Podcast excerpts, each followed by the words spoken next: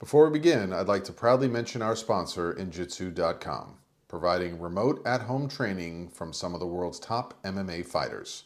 These classes are not pre recorded. These trainers come to you live and coach you for the duration of the class. I've personally taken a few of these classes and I've never felt so inspired and accomplished in a workout session. They'll leave you both on the floor in exhaustion, but wanting more. There are still slots available for online classes, so head over to injitsu.com slash richardlistens to get your first class free. That's I-N-J-I-T-S-U dot com slash richardlistens. I'll see you there. I'm a big fan of MMA sports. It's rough and elegant at the same time. I think my number one fear of stepping into a ring like that would be protecting my teeth. Luckily, the guys over at Impact Dental Designs have created an amazing mouthguard that is state of the art. These mouthguards are currently being used by some of the best MMA fighters, but even better, they can be tailored to any sport football, hockey, boxing, soccer. The list is endless. Head over to impactdentaldesigns.com slash richardlistens to get 20% off your order and a free customized design for your mouthguard.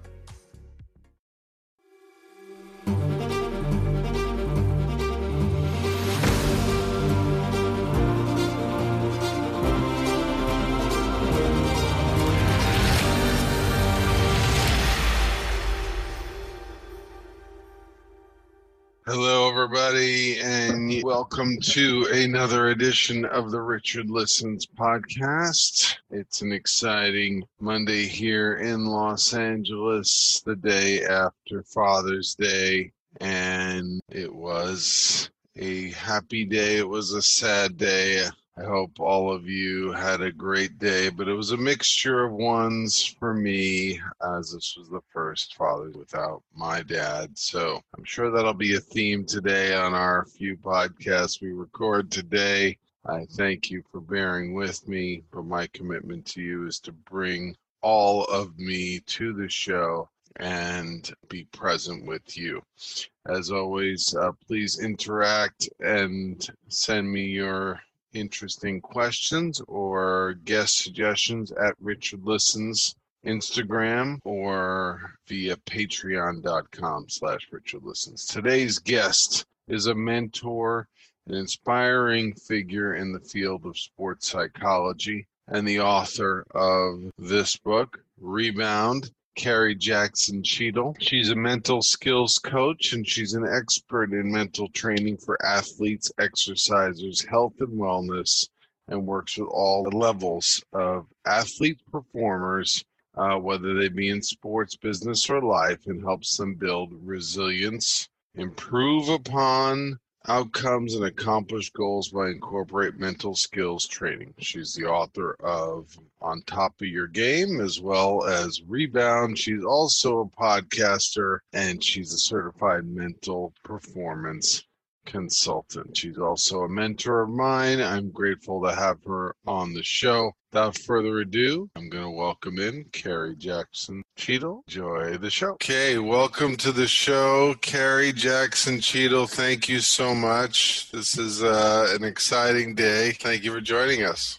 My pleasure. I'm glad to be here. So yes, before you came on, I, we were talking about all your many roles, the fact that you lead a, a, mastermind for other people in the performance psychology realm. You host a podcast, and I was really amazed in reading your bio. You've really carved out this niche around helping injured athletes and I was reading this book prior to the, the, quarantine that we all went into. But the theme that's come up for me in the last few months has been interesting to see about transitions and how there's often you know the only the only transition or one of the main we don't know about a quarantine but athletes do go through through injuries what parallels have you seen between these last few months and some of the lengthy research that you've put into Rebound and into your, your Facebook community and your podcast. Yeah, it's been really interesting to see some of the parallels. And for a lot of people, especially if you've gone through injury or if you read the book, it was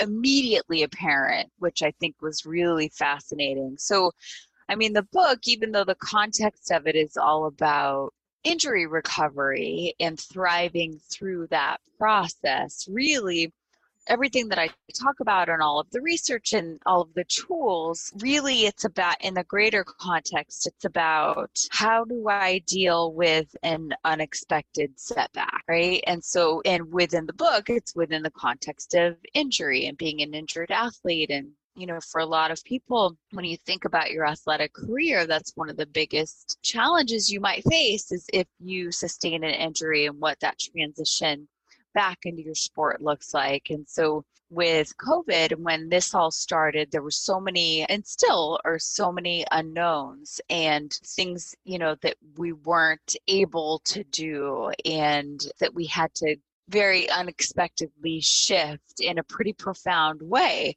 and so there were a lot of parallels when when it came to you know thinking about what happens to an athlete in that situation where you're in the middle of your season, things are going amazing, and all of a sudden you're injured, and, and everything that you thought your future was going to look like that season has suddenly changed.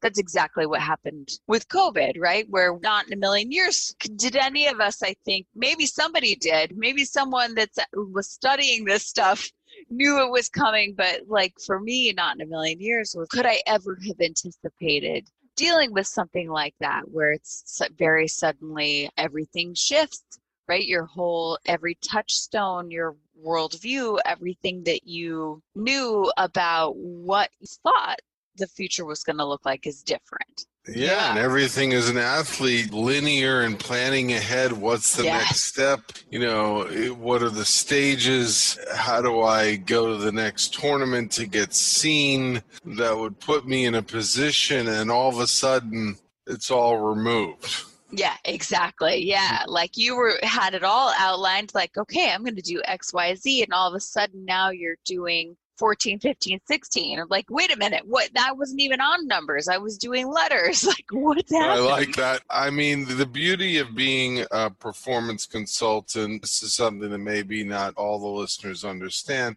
You could help the coach you could be there to help player the organization. And so i've come across several coaches who are kind of like who am i now? I mean they're grieving. I mean their yeah. players are calling them this month it's the summer. They're supposed to be at a a tournament. Players are kind of like getting a Zoom diploma. Some of the athletes I work with that just not even thinking about like, oh, I can't believe I don't get to do my final season, but also like I had them talking about like, I can't believe I don't get to walk across the stage. I can't believe I don't get to like have the feeling of walking out of my very last final exam out of the classroom and the, the relief and joy and freedom that comes from that feeling. And then coaches too, where it's one of the things that happens sometimes with injured athletes is worse when you have a high athletic identity and that's a big part of your world and who you are in the world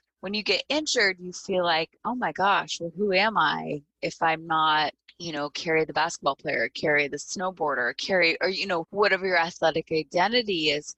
Same with coaches. Like, who am I if I can't coach and be in my job and in that place and try not only support their athletes that are going through this crazy time of like I don't understand how my season can be over or my career for some people but also as a coach like oh my gosh what does this mean? And are we going to have a season? What do I do if we can't go back to school in the fall? And just there's so many things that people are dealing with right now in every field been really fascinating to watch how athletes and coaches and, and everyone in the sports world is navigating all of this. I got a glimpse. I, I went on a early, like it was my first time being on a, a freeway in Los Angeles before 8 a.m., probably in four to six months. and, I, and I, I went to take to visit Cathedral High School downtown. Which they must have built Dodger Stadium around it. Oh, crazy! You know, and and and I met the coach, and he like they have the championship banners across the wall, and like I mean, the weight room, you know, where like, you know, still like the pads are like split in half, but people are still in there working out. And it was like, it's just so, like, it's both amazing, these institutions of, of sport, and yet they're empty and they're uncertain. Yeah.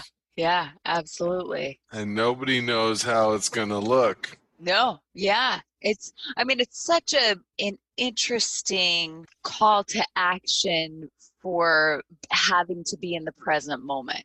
Like you just don't have any choice but to take it one day at a time and and that's all you can do when there's so many unknowns like right? Like it, right now it's reading tea leaves trying to predict you know what's going to happen. So crazy and interesting. I really really honestly do see opportunities in all of it too right? I'm pretty big on that and that's a big part of the book and rebound too is um, i talk about obstacles to opportunities and that sometimes when we face what seems like an insurmountable challenge really held in there is gem of an opportunity if we allow ourselves to be able to tap into that growth mindset and view it in that way. So I really do think that there are so many tremendous opportunities in this significant challenge that we're all facing. Yeah, I want I want to know. I want to hear more about you know that from from you professionally, how that's become an opportunity, or if it has been. I know a lot of people public speaking,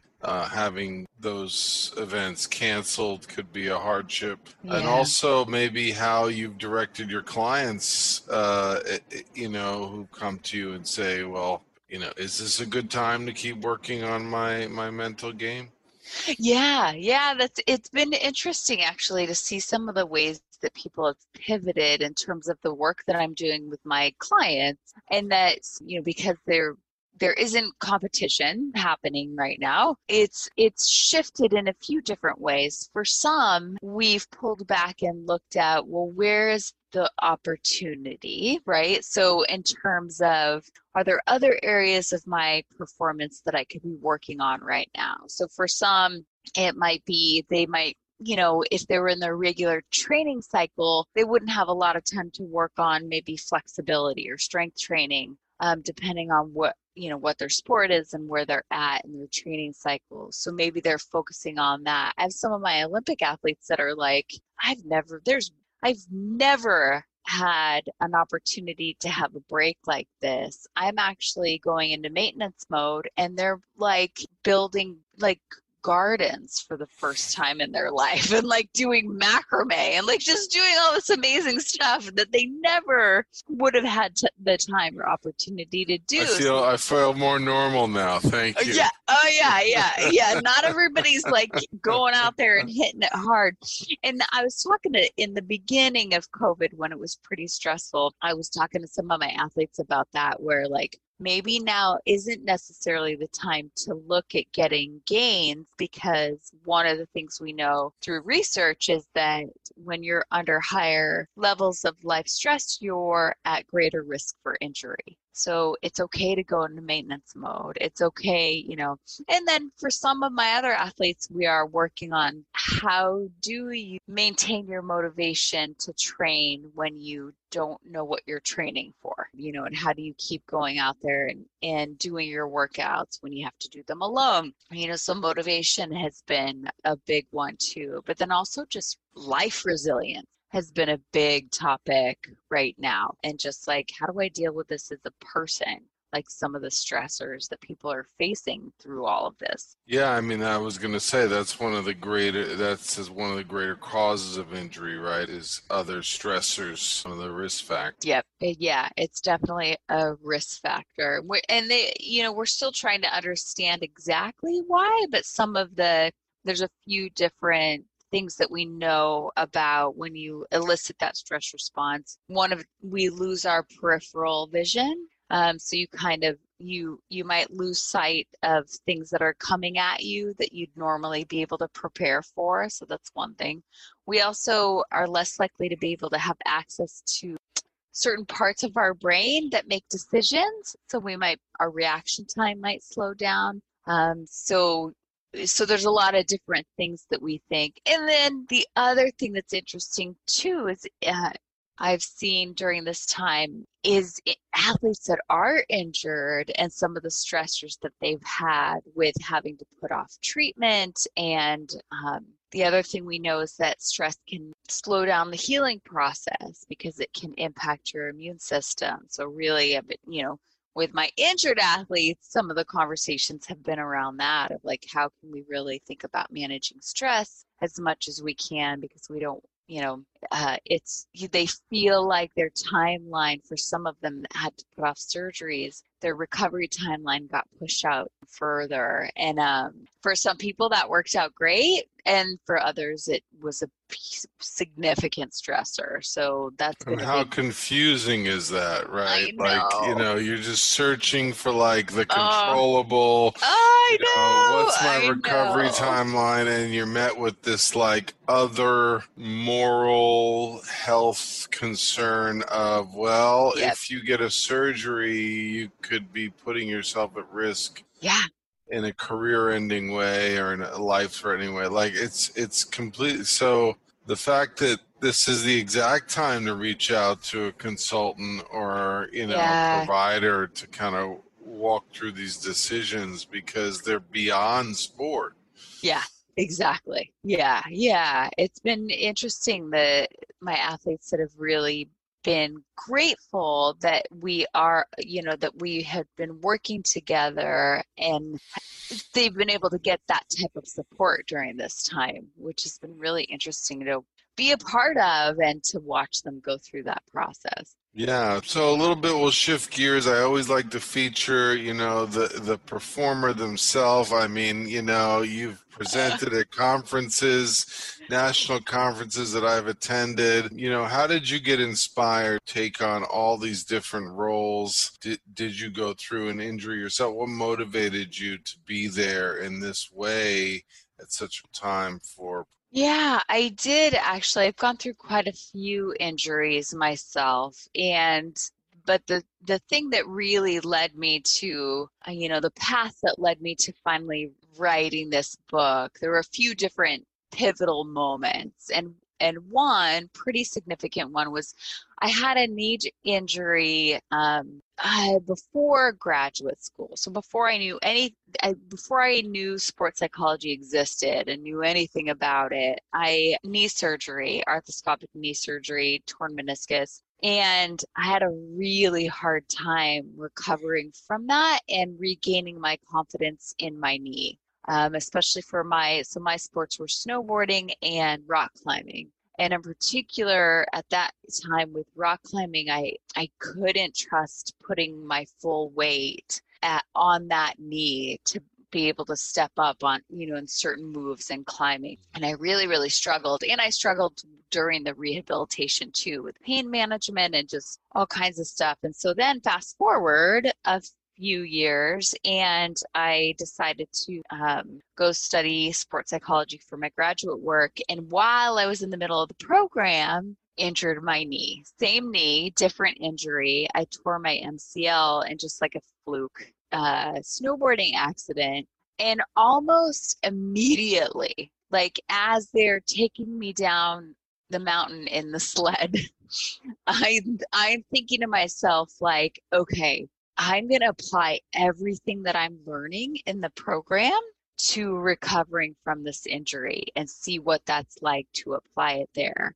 And the difference between my first knee injury and my second was light years. Like, I can't, there aren't even words to describe how different that was and how remarkably uh, incredible my second recovery was compared to my first recovery, and that I came back into my sport stronger than I ever was before the injury because of a lot of the mental training that I did during that recovery time. So that was a big one for me was recognizing like, oh my gosh, everybody needs that to know about this. Um, and we weren't, even though there was a lot of research, and now there's a lot more research at this point, going into injury recovery and the mental aspects of it, there was no applied help for athletes.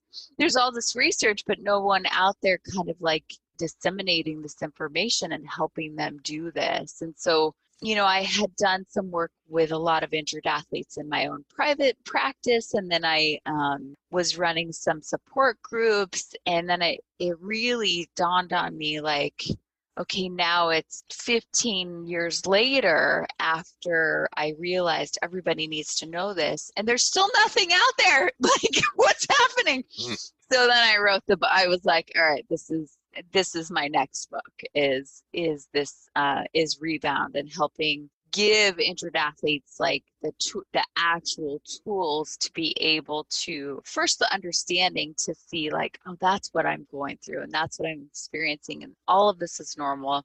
And now here's what you do to help yourself with confidence and resilience during that injury process. So it's it just was like it was past time. And now there's all kinds of momentum with it, which is super exciting. There's like all this research and other people that are doing work and injure, eh, you know, with injured athletes. So it's really exciting for me to see them, you know, that specific population getting the help that they deserve. I'm glad that you sounds like you found your calling and, and your why and and yeah. like there's nobody telling there's nobody reaching people, you know, these athletes and and, and from you know, I'm just thinking of stories and the stories that, that are in rebound, which are which are really amazing. Athletes who one day are part of a locker room, who are part yeah. of even if you're in an individual sport, you know, you're part of a, a climbing team, you know, you still have people who are used to seeing you out there and all of a sudden you know there's there's so many things that go with being isolated, removed, the stress response, like you said, your perceived pain levels when you don't have the endorphins or the connections. I mean, I know myself coming out of college, having had a back surgery, like mm-hmm. there there's nothing, you know, it's very isolating.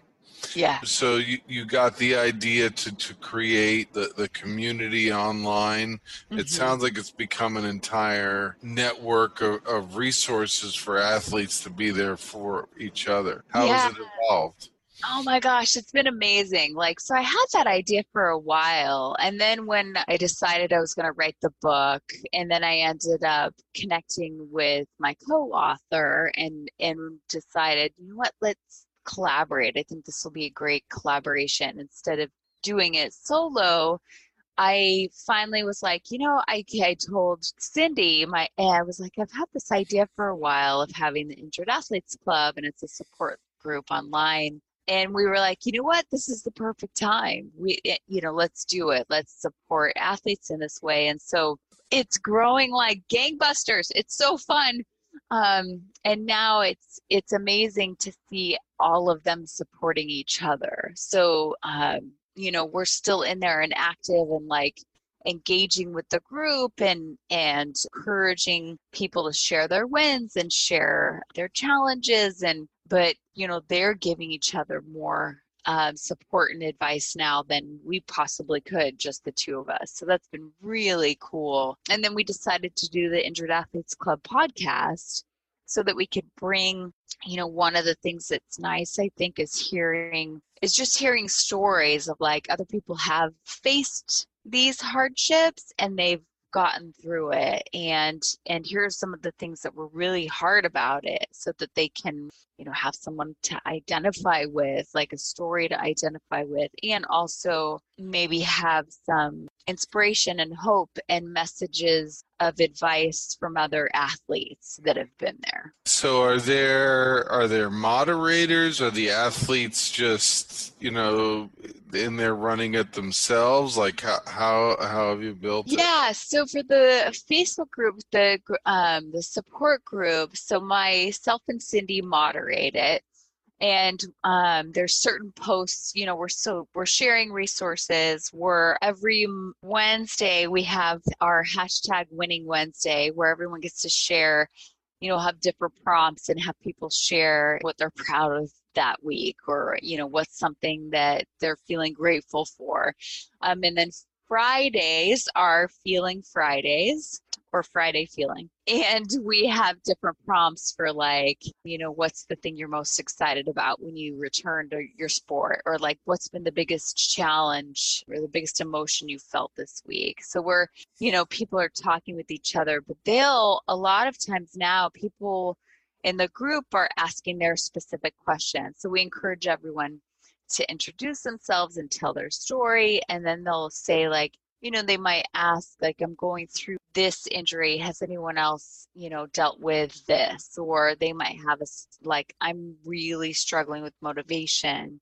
Does anyone have tips on how to keep going with my rehab? You know, so they're putting the questions out now and getting responses from each other. Yeah, I'm curious. I mean, it's kind of a pivot for a second here, just based on the recent events in our country. You know, obviously, I'm speaking for myself. When I was home and isolated, the, the emotions are so much more intense. Yeah. Did you notice any of uh, the protests in terms of the racial insensitivity, these things coming up and into the injured athlete discussion?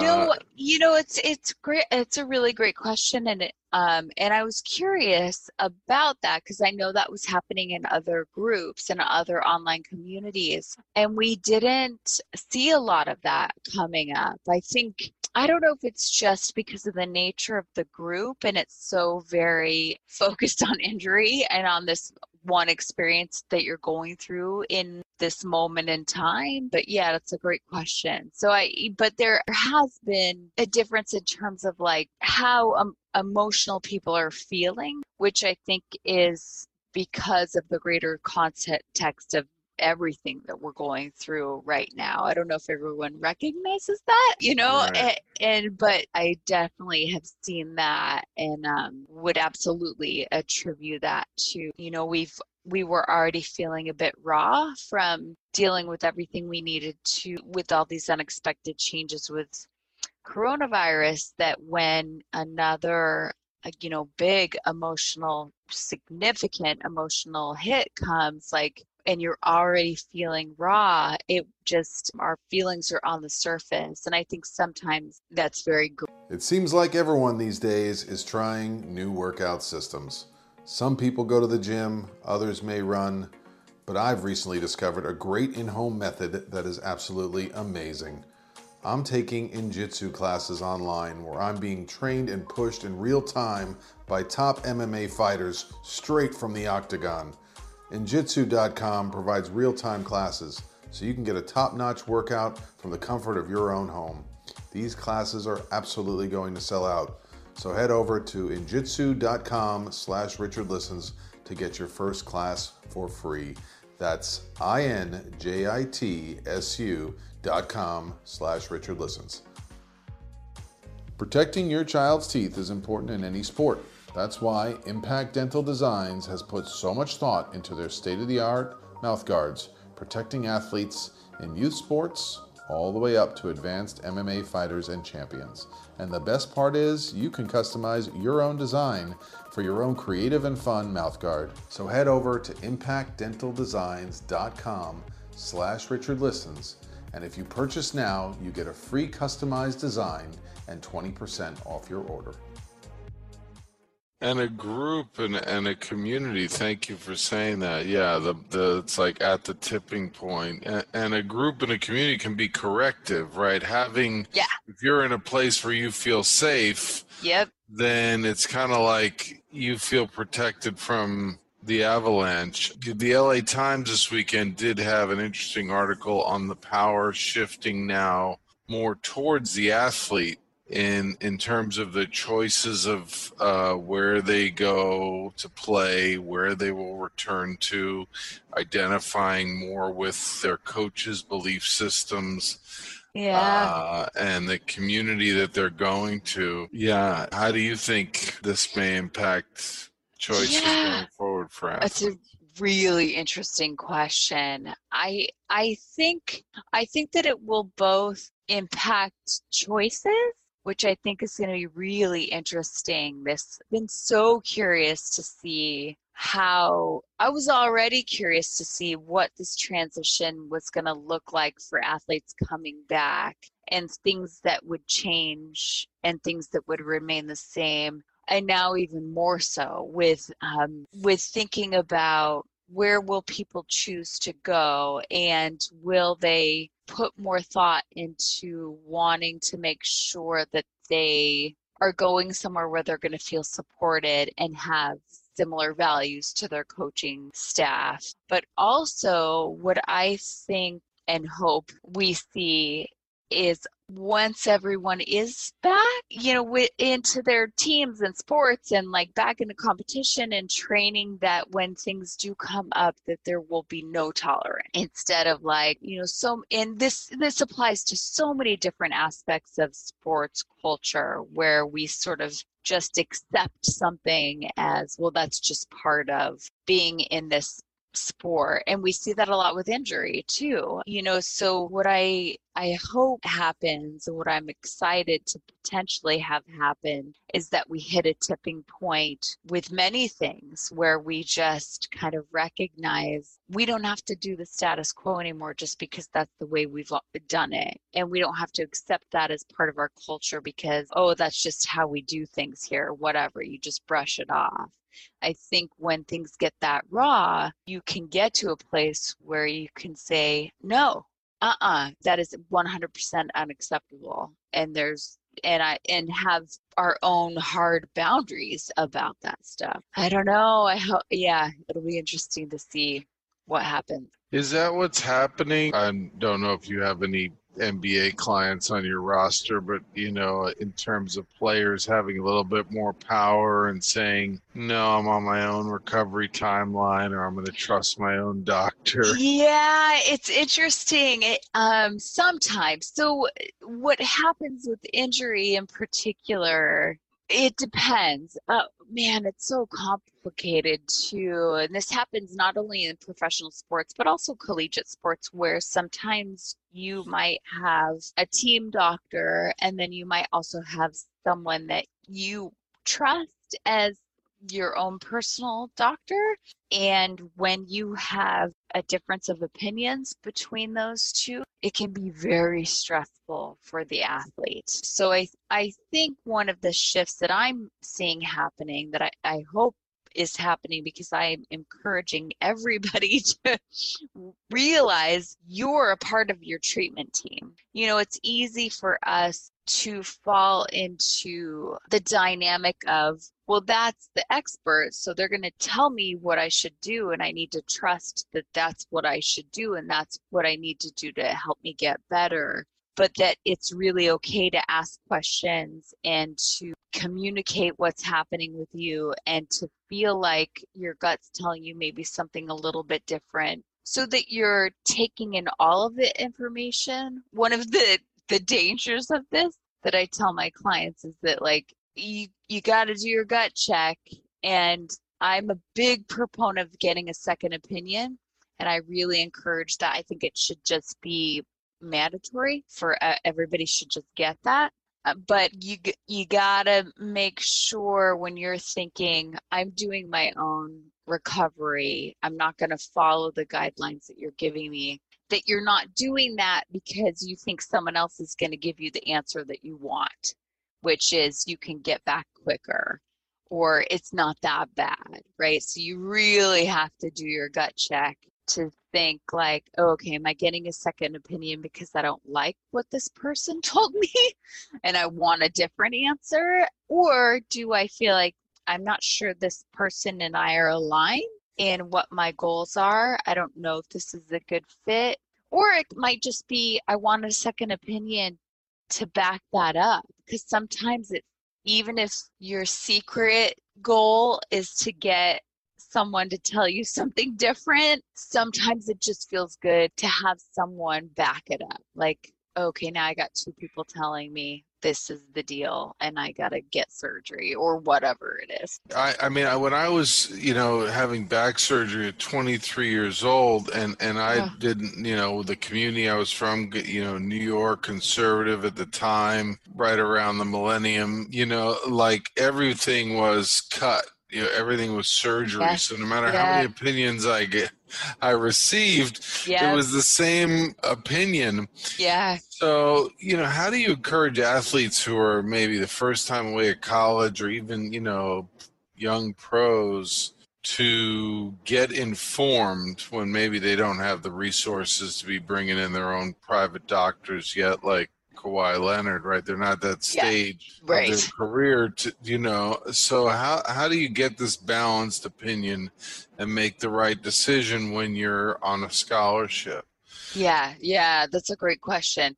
I think one thing to take into consideration is that we can alleviate anxiety and feel more empowered when we have actual facts and information. However, one of the dangers in our current sort of technological world is that we now have access maybe to too much information. So you really have to balance it out and recognize that it's so empowering to get information. So, you know, like in the Injured Athletes Club on Facebook, people will ask each other, like, what were things that you did? And so that's information gathering, although it can be really powerful, you also have to recognize everyone's injury recovery is different. Everybody is unique in what their needs are, and their recovery might look different than yours. However, it might expose people to different treatments that they didn't even know existed.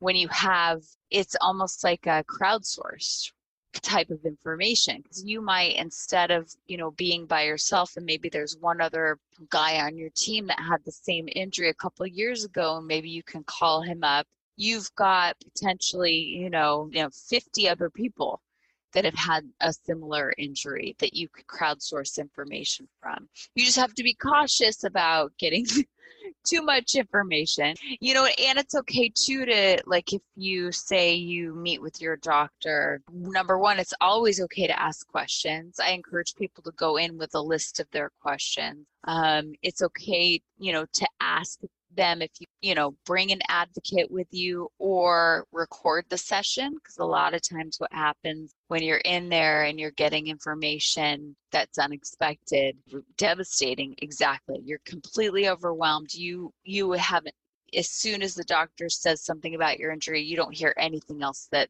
he or she says after that so it's okay to ask if you can record it. It's okay to bring someone with you that's going to take notes for you. Um, and it's okay to ask your physician, like, is there someone else you would recommend that I get a second opinion from? Um, and if they, uh, like, if they get a, if you get a reaction from them that's like, oh, well, you know, get like a guffaw, like you don't need another one, that's not the person for you. And I You just want want to highlight one of my favorite sections from from Rebound. So I hope everyone's getting the point that I want you to read it. It's it, it's important for professionals and it's important for for athletes is that when support falls short because it's very easy so often sounds a little cliche hey it's crisis going on you have an injury you know you're in a quarantine get support Yeah. but what happens when your support is failing you? Whether it be because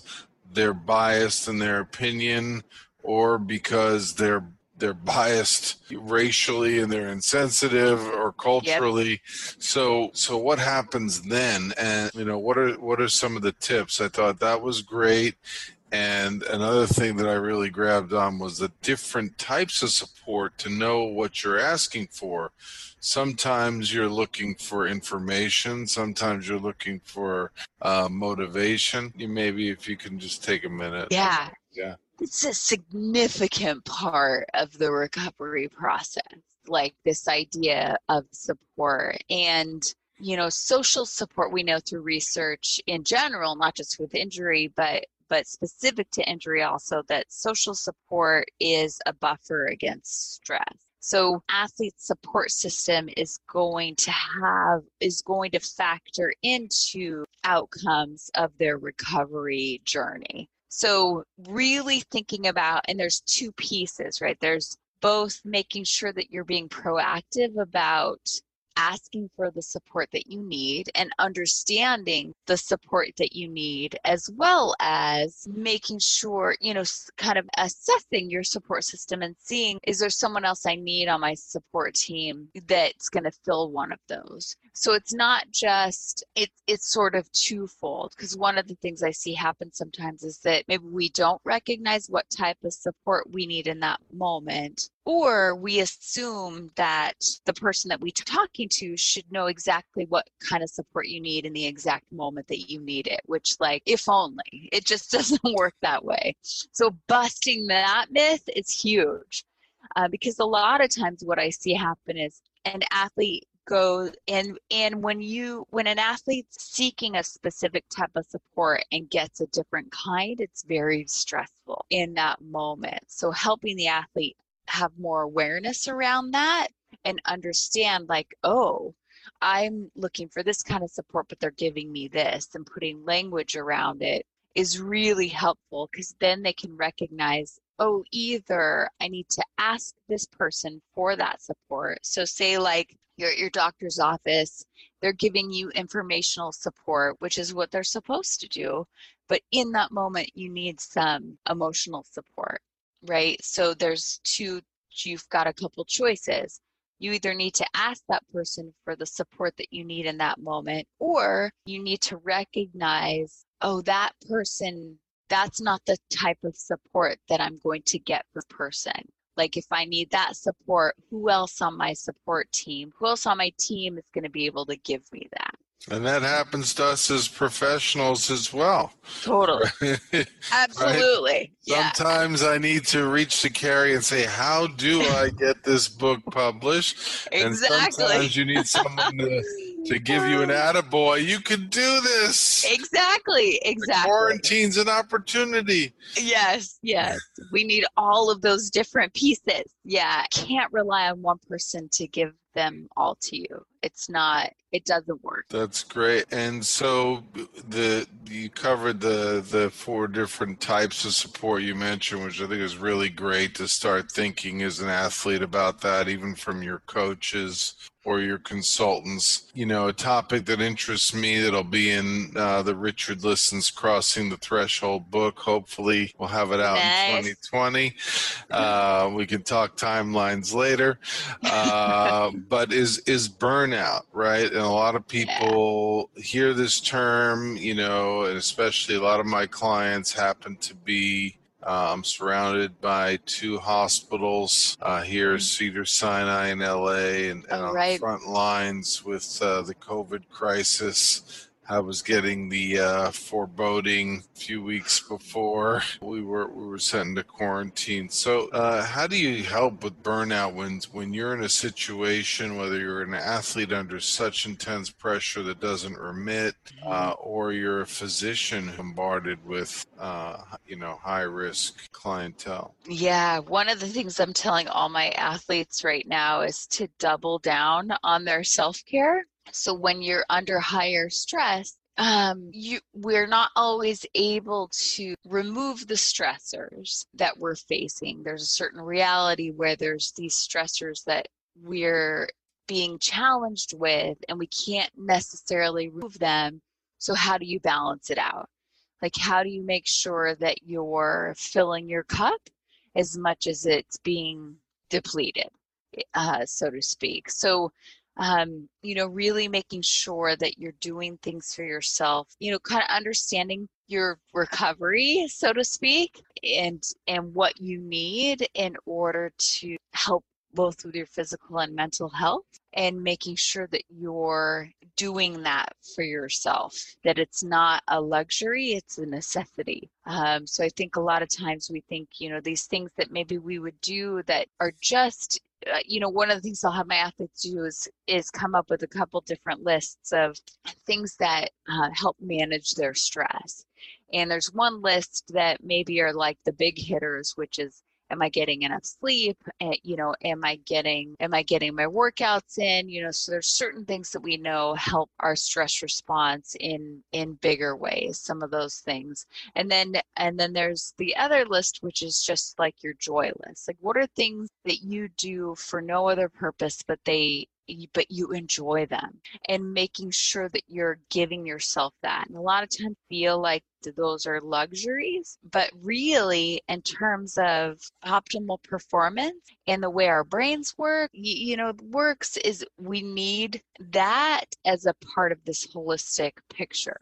So what can you do for yourself right now that has nothing to do with work or sport or anything that's just something that is enjoyable for you to do even if it's like you know so i have a lot of my athletes are working on their morning routine so we're shifting like how the bookends of their day like the beginning and the end of their day so that that at least they have something that's sort of holding the space that feels a little bit differently instead of rolling over and looking at their phone first thing in the morning when their alarm goes off and like checking the news feed and then immediately getting a stress response in that way. So what are you know both it's both taking ownership over the choices that you're making and recognizing maybe I am making choices it's actually contributing to my stress um, and then making different choices and doing things for yourself and and not thinking that it's you don't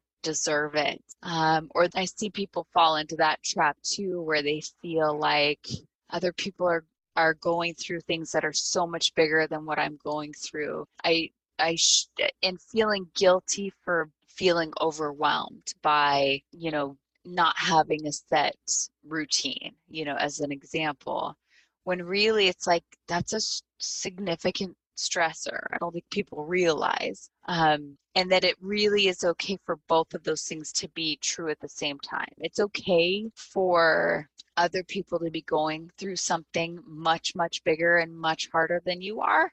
And at the same time, it's okay that you're overwhelmed and stressed and need to do something to take care of yourself. And you taking care of yourself isn't somehow being disloyal or or not respectful of people that ha- are going through something much bigger than like those two things can happen at the same time. You said so many profound things right there, you know, from just being mindful and compassionate and, and tuned into we, we are being impacted uh, you know, from young athletes to to professionals by what's going on in the world. And if you're not taking time to tap into it and see how maybe you don't don't look at it or have not thought about it um, this might be a moment to on the other hand if yeah. we just you know there's a reason why denial exists right exactly like, there's a yep. reason why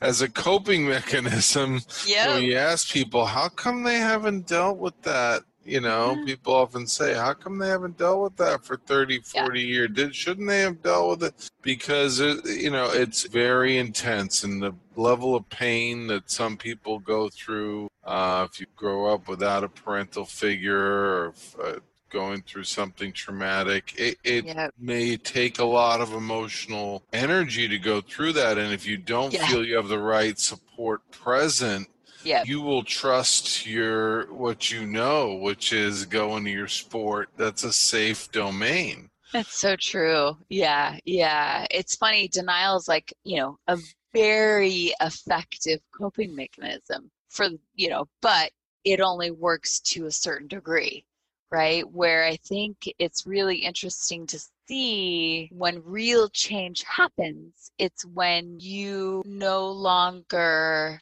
you're no longer afraid of dealing with the uncomfortable feeling. Um, I think sometimes people go into denial and they don't face these really difficult feelings because they feel like they're going to be swallowed by them and they can't handle it. There's this like real kind of visceral reaction that I think sometimes we're very good at moving away from big emotions and not so good at moving into them. Mm, yeah. What, what you realize when you move into them is there's so much power there and that it's not going to swallow you and that you can handle it and that to a certain point it's no longer okay for you to look away if you want to really actually affect some significant change. Yeah, I mean, I got the image, uh, you know, of the pressure cooker on the pot, yeah. and we're just trying to, you know, keep it down, yeah. and, and, it's boiling over. It's telling you right that the, the temper- yep. temperature's too hot, and that's an important communication system.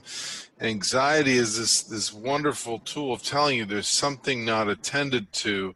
yeah And so I just got done reading uh, Tim Grover's Relentless, so I'm kind of laughing because part oh, of him nice. is like just be the assassin basketball player, you know, right. be tougher, you know, fight harder, no days off, no, you know, just just you have to embrace that you're going to outwork your opponent.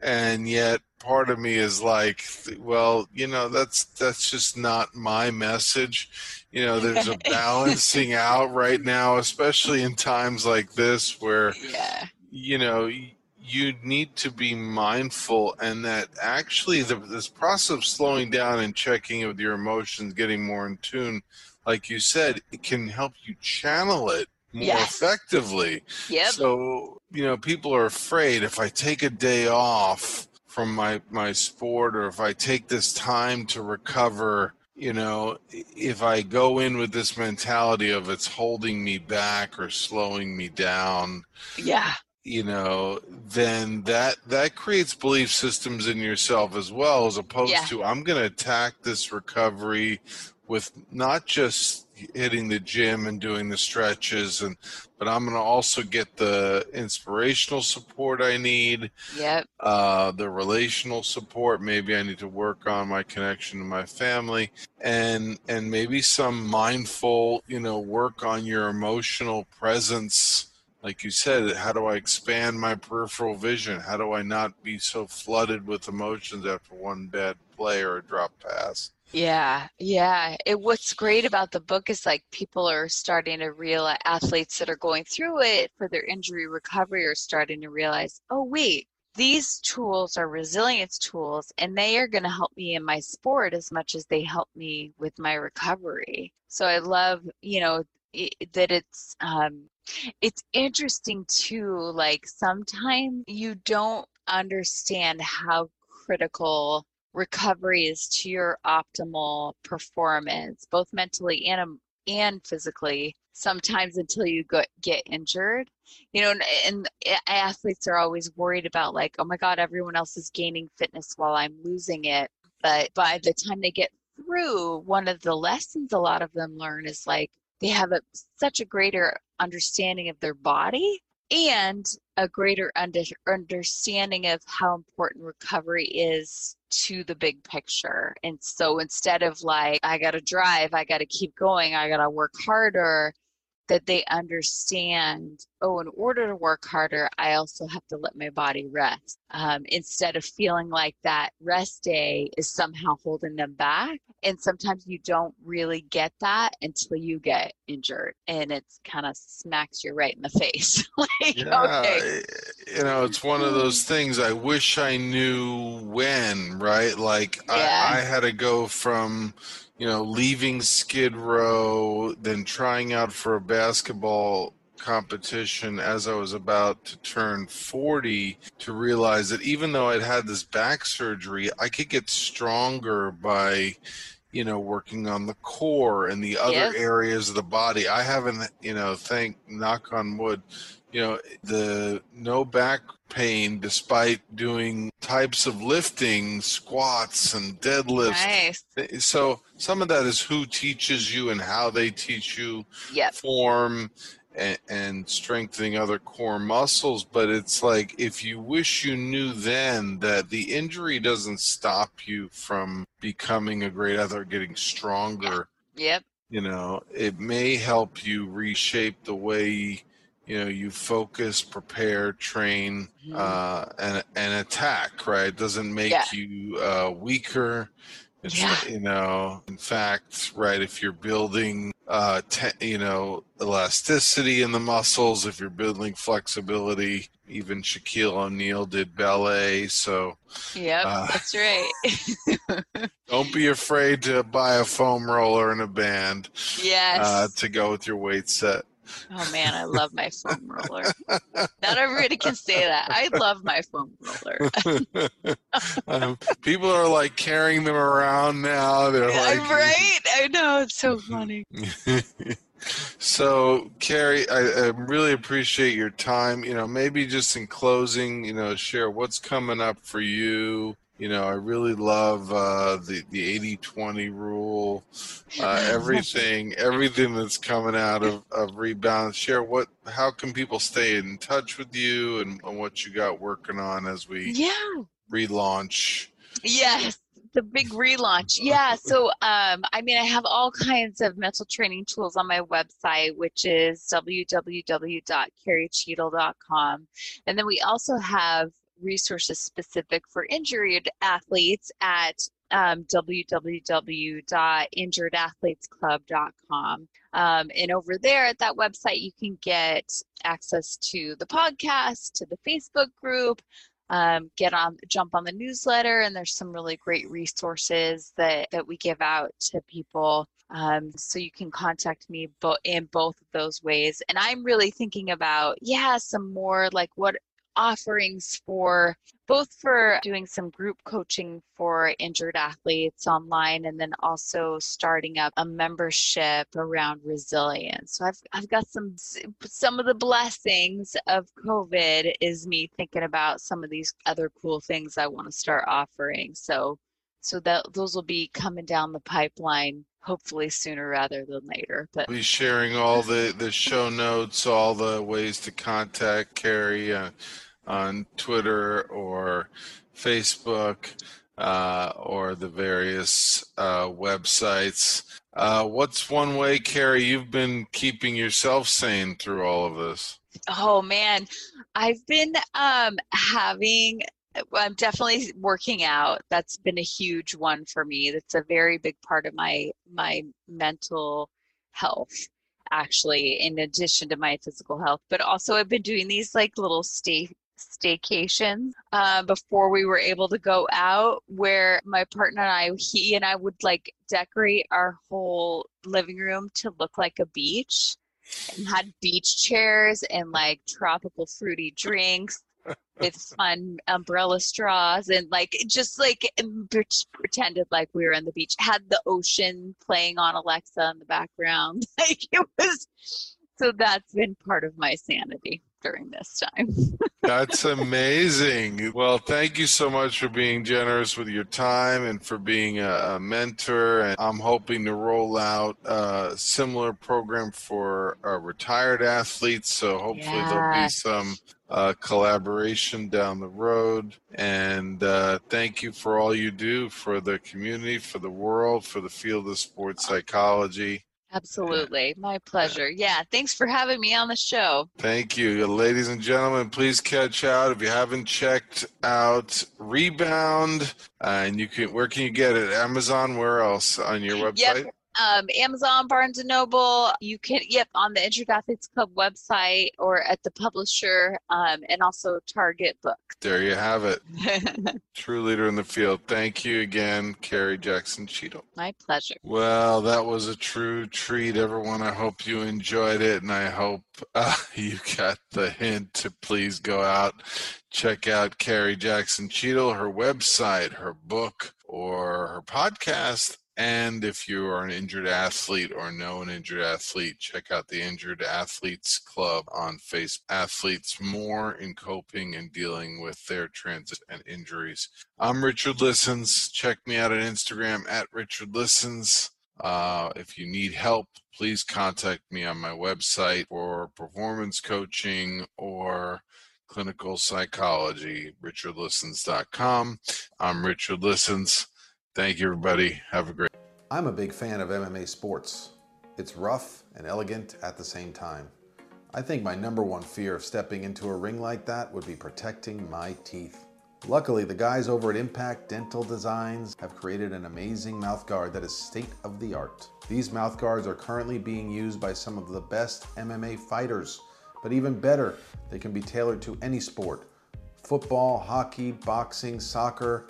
The list is endless head over to impactdentaldesigns.com slash richardlistens to get 20% off your order and a free customized design for your mouthguard.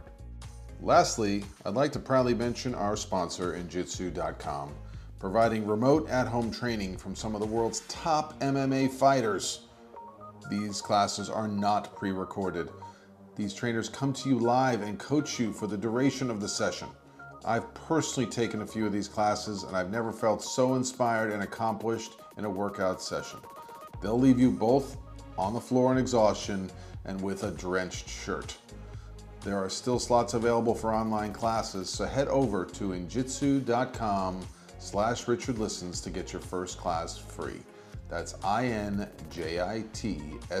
dot com slash Richard Listens. Take care, everyone.